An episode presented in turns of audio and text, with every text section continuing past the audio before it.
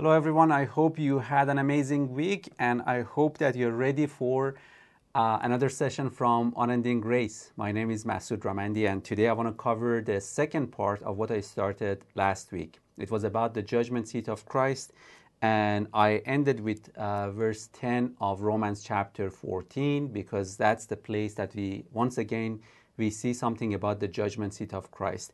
But then uh, I couldn't finish this because, I mean, we have to get the whole context of Romans 14 to understand, in this context, what the judgment seat of Christ is pointing at. Uh, so we're going to do that. We're going to start from verse 1 of chapter 14 and we're going to go all the way down to a very last verse of this um, chapter. And this is a bit different than how uh, basically we teach. We uh, love to go to different places, but sometimes it's good to actually just see something verse after verse, get the mindset of the author that was writing this, get into the pattern of his thoughts, and instead of picking one verse out of context and talk about that, to see what it was said. Because verses like this that are the absolute beauty of God's grace and love are presented sometimes in a way that is condemning. And that's not the way it should be.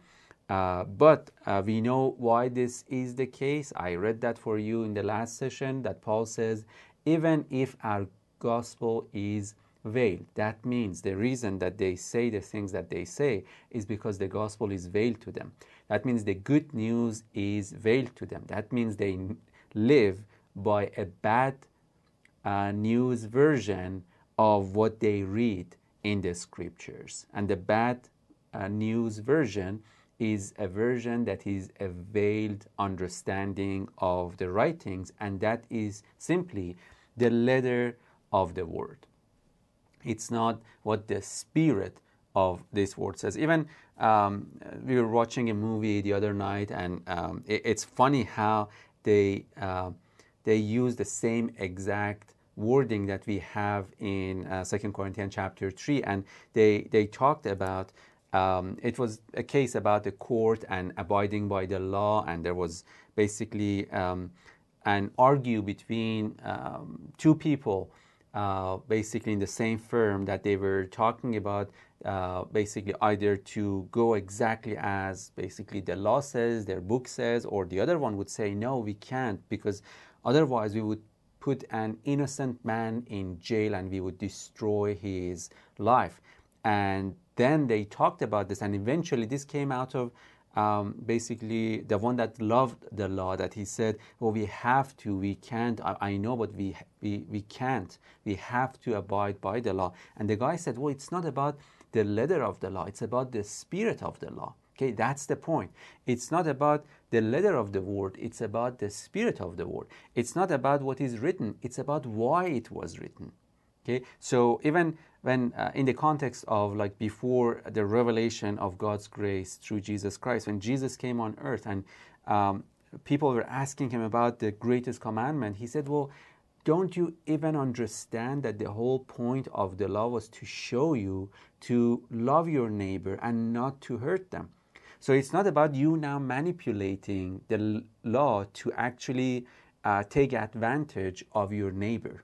It's not to say, well, look at here. I mean, the law says, and it's my right. No, the point of the law, the spirit of the law, was uh, to be a loving member of the body of humanity on earth, to nurture one another, to feed one another, to uh, basically uh, help each other to build a community of people that they uh, are not in war, but they are in peace, that they can uh, just be just like a part, just like members of family. So likewise, when we come to the judgment of judgment seat of Christ, it's so easy to be moved by the letter of that word and not hear what the spirit of that word is saying, because the one that actually authored these words are this is the Spirit of God. Yes, the writer is Paul, but the author, the one who said and Paul wrote, obviously it's not doesn't work like that. It was by revelation he wrote. It was not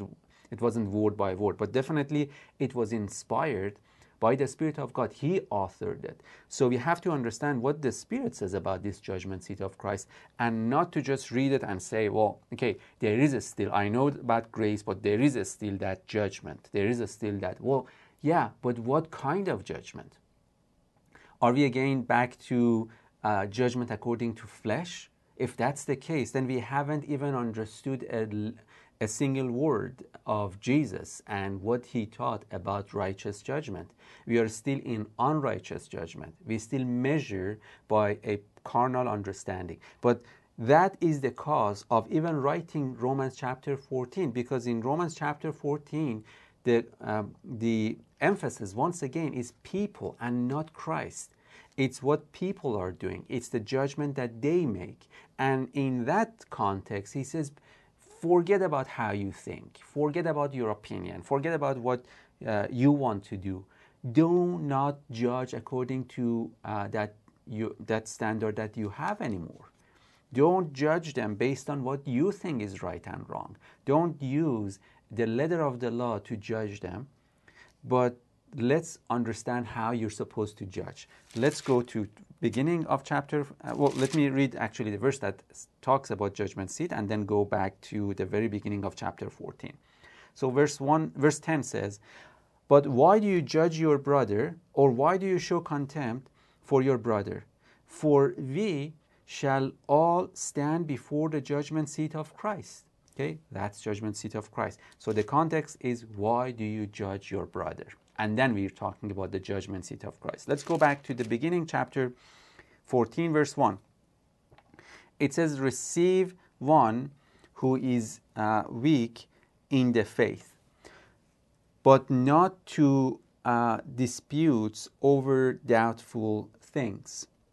For one believes he may eat all things, but he who is weak eats vegetables let him who eats, let not him who eats despise him who does not eat. And let not him who does not eat judge him who eats, for God has received him. Okay, let's switch over to my board and put some words here. So it says, there is one who eats and the one who uh, does not eat. And obviously, he says, the, one who eats, uh, or let me maybe actually do this a bit different. So, two groups one eats and one doesn't. Okay, and he says there is something going on between these two. The one who eats, it says, let him not judge the one who doesn't eat. And then he also says, this one also, the one who doesn't eat, not judge the one who uh, eats. And he says, why? Because of this reason. Because God has received both. Okay, let me read this once again. Verse 1 Receive one who is weak in the faith, not to dispute over doubtful things. For one believes, okay, so this is about what they believe. So this one believes, that's why he eats. This one uh, believes in a certain thing, that's why he doesn't. And he says, for one believes he may eat all things. So group number one believes they can eat anything, and the context is uh, meat and vegetable. And then it says the second one believes, and he who is weak eats only vegetables. Now, I mean, uh, it's not trying to say the one who eats beef uh, is uh, stronger in faith than vegetable. That's, I mean, that's um, that would be ridiculous. It's not about that. It's about uh, what was happening in their story. There is um, obviously um, sacrifices made to idols, and some people, uh, their conscience is not allowing um, these people to eat uh, basically what is being sold in marketplace because you can read this story even in First Corinthians.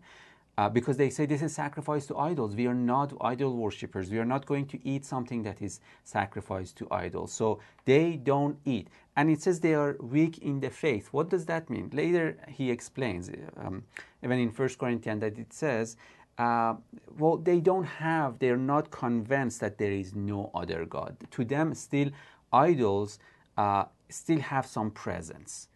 And he says, but some who are stronger in faith, they say, who cares? I mean, sacrifice to idols. I'm going to eat this meat, you know, everything that it's the Lord who made it. You can't defile something that God has made. You can't uh, call anything that God has made unclean. Later, Paul, in uh, the same chapter, Romans 14, it says, it says, I'm persuaded that nothing is unclean of itself.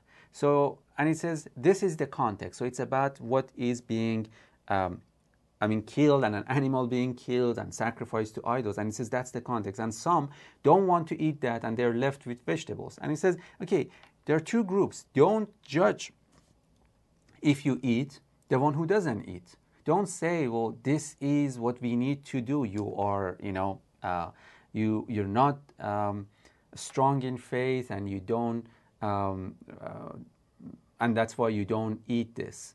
And he says to the other one, if you don't eat, and if your conscience is saying to you that don't eat, just keep it to yourself. Don't force the other one also. Okay, that's the context. And now he says, let's come out of the circle of you two judging each other because you think you have a law and the other one needs to abide by that. And he says, let me tell you something. God has received both, whether the one who eats or he doesn't. Okay, this is bringing once again uh, all of us to understanding of judgment before man and judgment before God. Okay, now let's continue. Verse um, 3 Let not him who eats despise him who does not eat, and let not him who does not eat judge him who eats, for God has received him. Who are you? Oh, Who are you to judge another's servant? Okay, so he says these two groups, uh, group one, group two, they are both God's servants. What does that mean? Not yours. They're not your servants. They're not the ones that you can dictate what to do. They're, you're not the ones that they are. Um, they must uh, basically give an account. You are not. The context is not that they uh, will give an account to God. The context is you are not the one that is going to be receiving that account. You're not the one that has the authority to judge these people. Okay?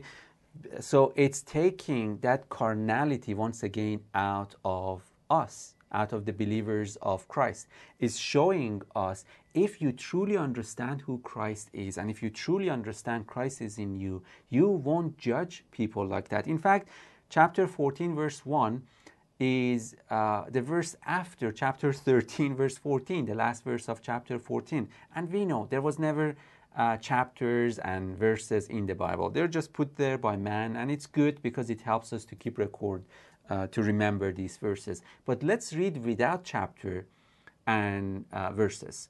Look at what it says uh, in, um, for example, verse 10. So 10 to 14. 10 says, Love does not harm a neighbor. Therefore, love is the fulfillment of lo- the law. So, love, the context is once again love. If you remember the previous one, a previous session, I talked about judgment seat of Christ in the context of 2 Corinthians chapter 5. We got to verse 16 and 17, uh, 14 to 17, which says, The love of Christ compels me to judge thus, that if one died, all died. Okay, now it says, that kind of love does not harm anyone. Same context now, once again, in Romans. The context is love and a judgment made out of love and not out of you know, self belief. what I believe. No, you must see what God believes. That's the context.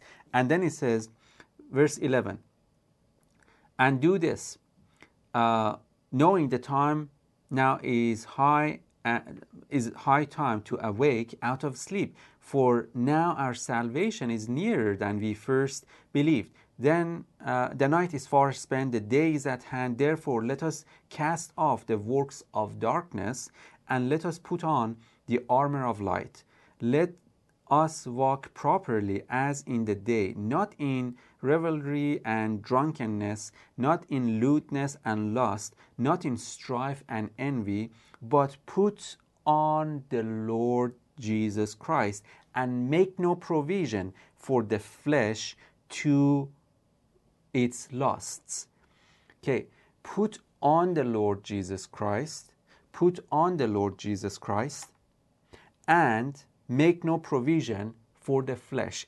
Oh, so what is flesh that what is the thing that flesh wants to do what is the desire of the flesh because the word lust uh, in fact is the word desire. So it says make provision make no provision for the flesh or its desires. What is its desire? That's what chapter 14 says. To judge to judge your brother.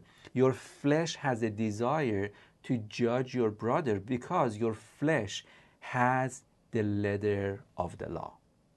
Your flesh does not receive the uh, law of the Spirit. It does not receive love. It does not receive the life giving um, thoughts of God. Your flesh lives by the letter of the law. Your flesh lives by its own standards. And says, don't let your flesh rule. Don't let its desires be the thing that you do. Don't be moved by the desires of the flesh. And in the context is to judge your brother according to what you believe is to, to be true. Okay? And he says, forget that, get the love back on, put on the Lord Jesus Christ, see how he would see things, how he would judge things. Now it says, well, to him, I mean, he has received them both. I mean, when he died, that's the end of the story. He made a loud proclamation for ages and ages that this is the throne from which I'm going to be judging everyone. If one died, all died, and I judge no one according to flesh. I judge them according to the word that was in the beginning, and that word was this man is predestined to be conformed to the image of God. For God said, Let us make man in our own image. And the word of God is not like the word of man. His thoughts are not like the thoughts of man, because Isaiah 55 says, For as the rain and snow come from heaven, and they water the earth and make it to bud, um, and it does not return there uh, void, it just accomplishes what it was sent for. So shall be my word. So the word of God never stops the word of God would never fail. What he said in the beginning shall come to pass. Every creation of God is predestined to be conformed to the image of his son. Doesn't matter what journey they go through, he's their maker and he's their redeemer, and he will make this to happen. Who are you to judge someone? Now, I mean, I'm not speaking to you, obviously. I'm speaking to the flesh. I'm speaking to all of us. And it's not even me speaking, it's Paul. And it's not even Paul speaking, it's the Holy Spirit. It says, Who are you to judge my servants? Who are you to judge uh, people according to what you think is to be right and wrong? Okay, but now let's uh, continue to read. So, what was the desire of the flesh here? It's not like, um, I don't know, uh, your flesh tonight desi- desires a steak or desires ice cream. No, the desire of the flesh in the context is to uh, basically judge your brother according to what you think, according to right and wrong, according to the knowledge of good and evil. Isn't that the story from the beginning, from Genesis chapter uh, 3? Yes, it is. But it says, put off the old man, Adam, put on the new, the Lord Jesus Christ, and start living from that place of honor.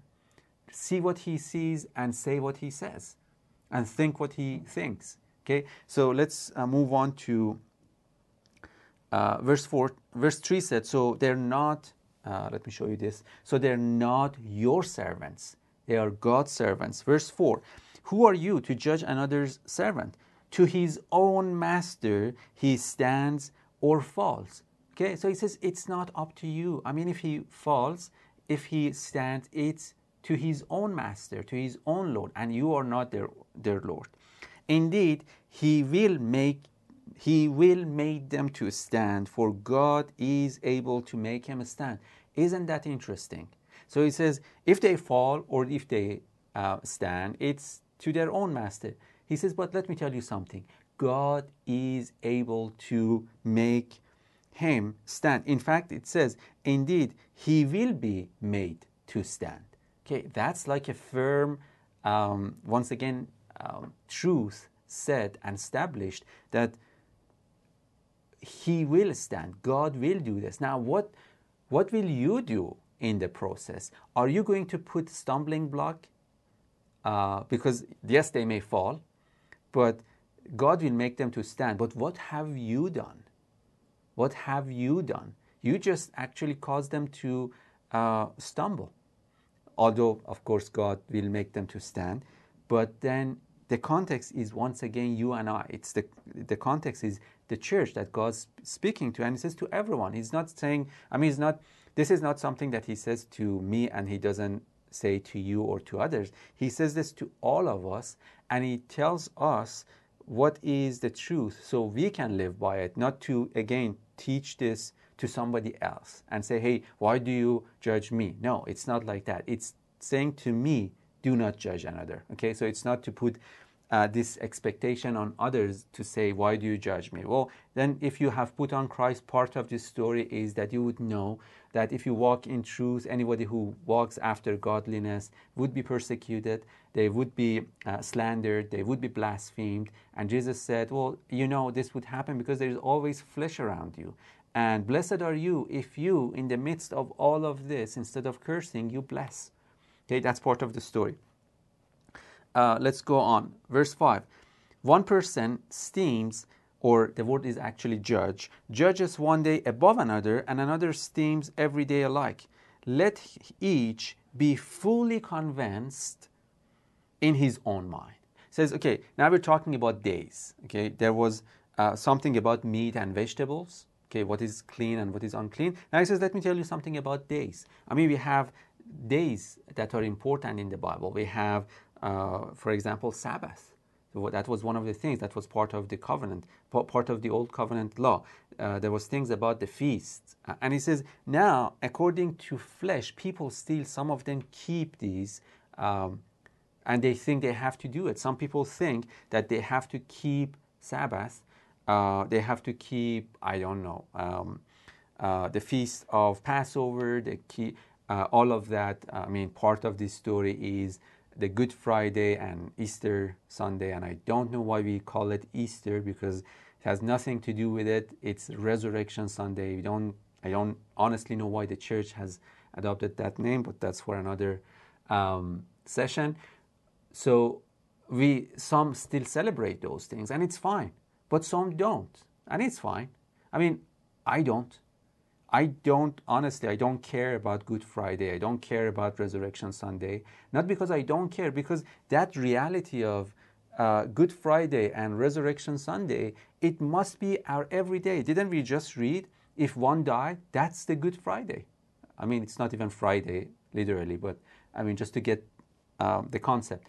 So the reality of crucifixion is in every moment. If I just leave it for one day, I mean, what's the benefit of that for me? But I will not judge you if you do this because I know you're convinced by your own mind. And I will not be a stumbling block for you. I will not say, don't keep it. And this teaching is not to tell you what you must do. This is my conviction. This is my conviction that I will not keep uh, in flesh the feasts of the Lord. I'm supposed to be on Mount Zion, what Hebrews chapter 12 says, where the festal gathering of the saints is, where every feast of the Lord is fulfilled. That means every moment you can live in these feasts and you celebrate them. That's my conviction. But I'm not going to judge you and say, uh, hey, after 2,000 years, you still don't get it that this is for every day. No, I won't be saying that. Why? Because if I say that, if I put that pressure on you, then I would make you to do something that your, convince, your conscience says don't. So I teach you the good, and your conscience adopts that, and at the same time, you will do against that, and then you're left between what the law was and the transgression of the law, and then you're condemned. Look at what it says later. Verse 6 He who observes the day observes it to the Lord, and he who does not observe the day, to the Lord he does not observe it. Do you see again, to the Lord, to the Lord, to the Lord, and not you? That's the context. That brings us to the judgment seat of Christ. He who eats, eats to the Lord, for he gives God thanks, and he who does not eat, to the Lord he does not eat, and gives God thanks. For none of us lives to himself, and none no one dies to himself. Do you see once again? Not to you, not to yourself, not to himself. Verse 8 For if we live, we live to the Lord. And if we die, we die to the Lord. Therefore, whether we live or die, we are the Lord's. Wow. I mean, this, it can't be this clear anymore, right? For the, to this end, Christ died and rose and live again, that he might be the Lord of both the dead and the living. So that sounds like he's the Lord of all, and not you, not me.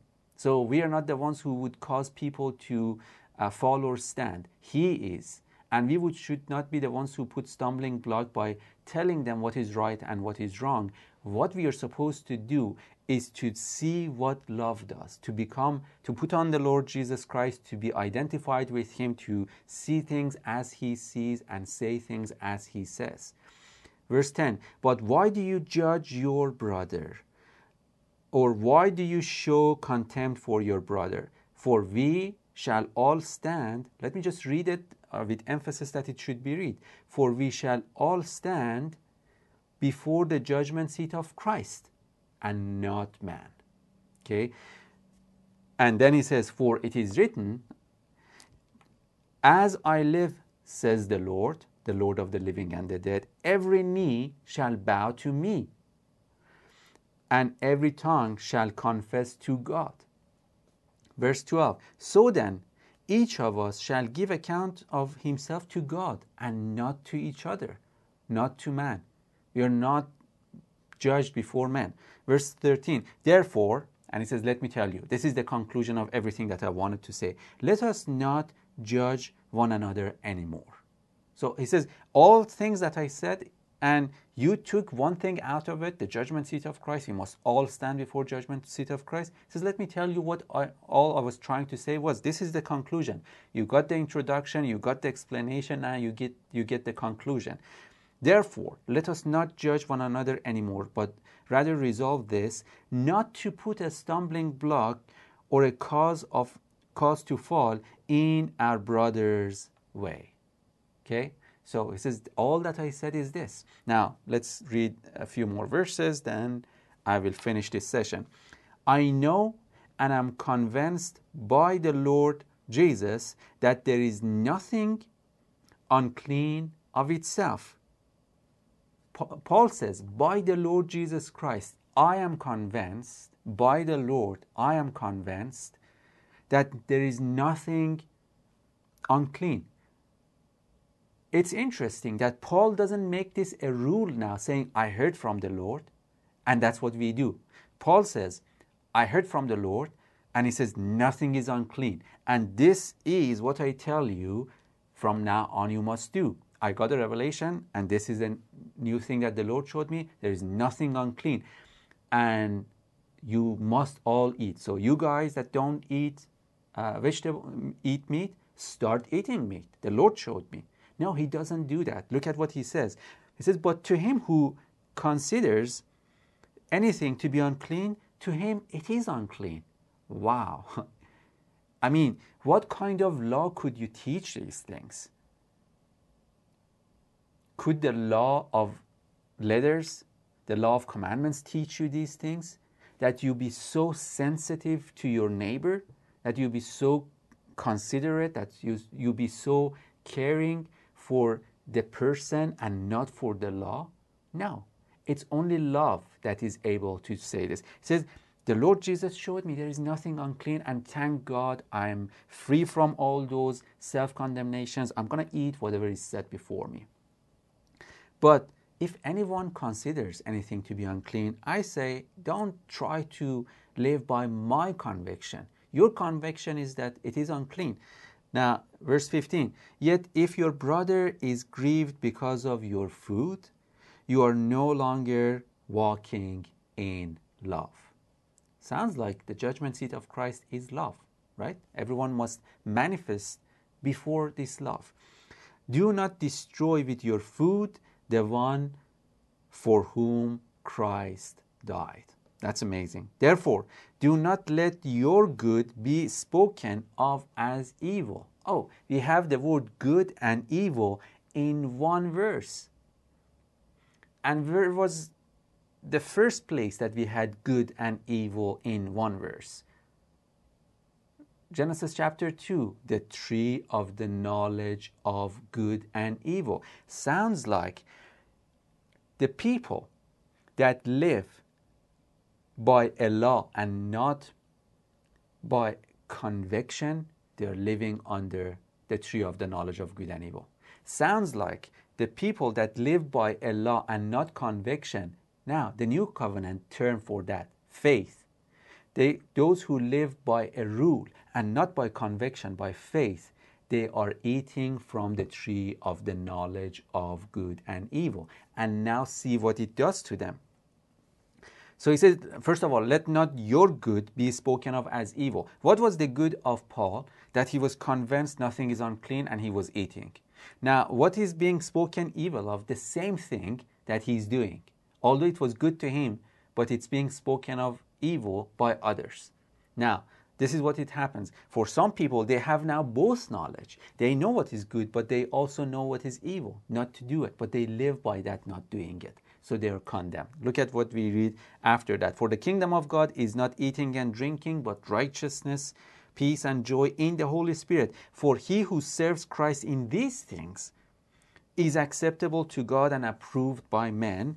Therefore, let us pursue the things which make for peace and the things by which one may edify, build up one another. Do not destroy the work of God, people, for the sake of food. All things are indeed pure, but it is evil for the man who eats with offense, with that basically uh, place of not being convinced. He eats without being convinced. Verse 21 It is good neither to eat meat, nor drink wine, nor do anything by which your brother stumbles, or is offended, or is made weak. Do you have faith? Have it to yourself before God, not before men. Don't do things if you're convinced, you're convinced before the Lord. You don't bring your conviction before men. So if you have faith toward this, then do it before the Lord. Happy, or the word is blessed, is the one, is he who does not condemn himself in what he approves. Okay, look at the context. He was convinced of the Lord that everything is clean and he was eating it and he was not condemned. That's amazing. But he says there are some that they uh, they get the conviction of someone else. It's not their own conviction. And they do what that person does. Or even they live between the two convictions, between his conviction and their conviction, and they are discerning between the two which one is right. And says you're eating from the tree of knowledge of good and evil. So the tree of knowledge of good and evil is eating from both kind of convictions. That sounds like doubt. Either should I eat, should I not eat? That he says, don't live that way. And it says, those who actually disprove uh, or let me put it this just as it says uh, those who condemn themselves in what they have already approved they're not happy they're not blessed but it is those who are those who do not condemn themselves in what they approve they are blessed they are happy. Sounds like eating from the tree of life. Sounds like faith living by faith living by conviction living by not duality living by uh, you know not a knowledge of what is good and what is evil and let me just choose between the two. No living by a spirit given conviction. Live by that. And he says even if let's say the Lord has shown to someone that this is, uh, you know, eating, uh, there is nothing unclean, it has shown it to him. You haven't received that. And until you have that conviction, continue to do what you were doing. Go, don't eat. Okay, that's I think clear. Look at verse 23. But he who doubts is condemned if he eats. Not that God condemns, it says he himself. He says he condemned himself, isn't it? Verse 22, he said he condemns himself. But then verse 23, but he who doubts is uh, condemned if he eats, because he does not eat from faith. For whatever is not from faith is sin. Wow. Let me show you something. This sin has nothing to do with the actions that we call sin. In the context, it says if you are convinced that you should not eat meat in the context sacrifice to idols and you eat it, you are sinning. That's amazing, isn't it? Now, to who? I mean, what's the context of sin here? And what does that mean? It says it's a place of you doing against the law that was set. But who set the law? You yourself. And who are you sinning against? Yourself. And who is going to be your judge? Yourself, your own conscience. And who is going to kill you and condemn you? Yourself. So you're not going to be happy. You're living from the tree of knowledge of good and evil, and you're dying every day. So, what does that mean? It says, don't live on a gray area come before the judgment seat of Christ, see what Christ sees, and begin to understand, grasp the beauty of this new creation, and begin to live by it. Don't try to, um, you know, imitate anyone in what they do. See what they see. If you can see the same thing, if the Lord convinces you of the same thing, that's amazing. And you are free from that. But don't do anything uh, because of somebody else, you know, uh, doing this or saying this. So, um, so basically, this judgment seat of Christ stops you from condemning yourself. The judgment seat of Christ stops you from uh, eating uh, or from uh, condemning yourself in the things that you approve. I think this is clear. Uh, this session was a bit longer, but I had to uh, basically go through everything in this chapter to show you what actually Paul is trying to say. Once again, what's the context? So now we have two sessions on the judgment seat of Christ, but we will be covering also other aspects of um, judgment based on grace and what it means. And I know that would be also another blessing. So uh, other than that, uh, I hope you will have you will continue to have this discussion in your group and see the fruit of what the Lord is showing to everyone. So we'll see you uh, in the next session.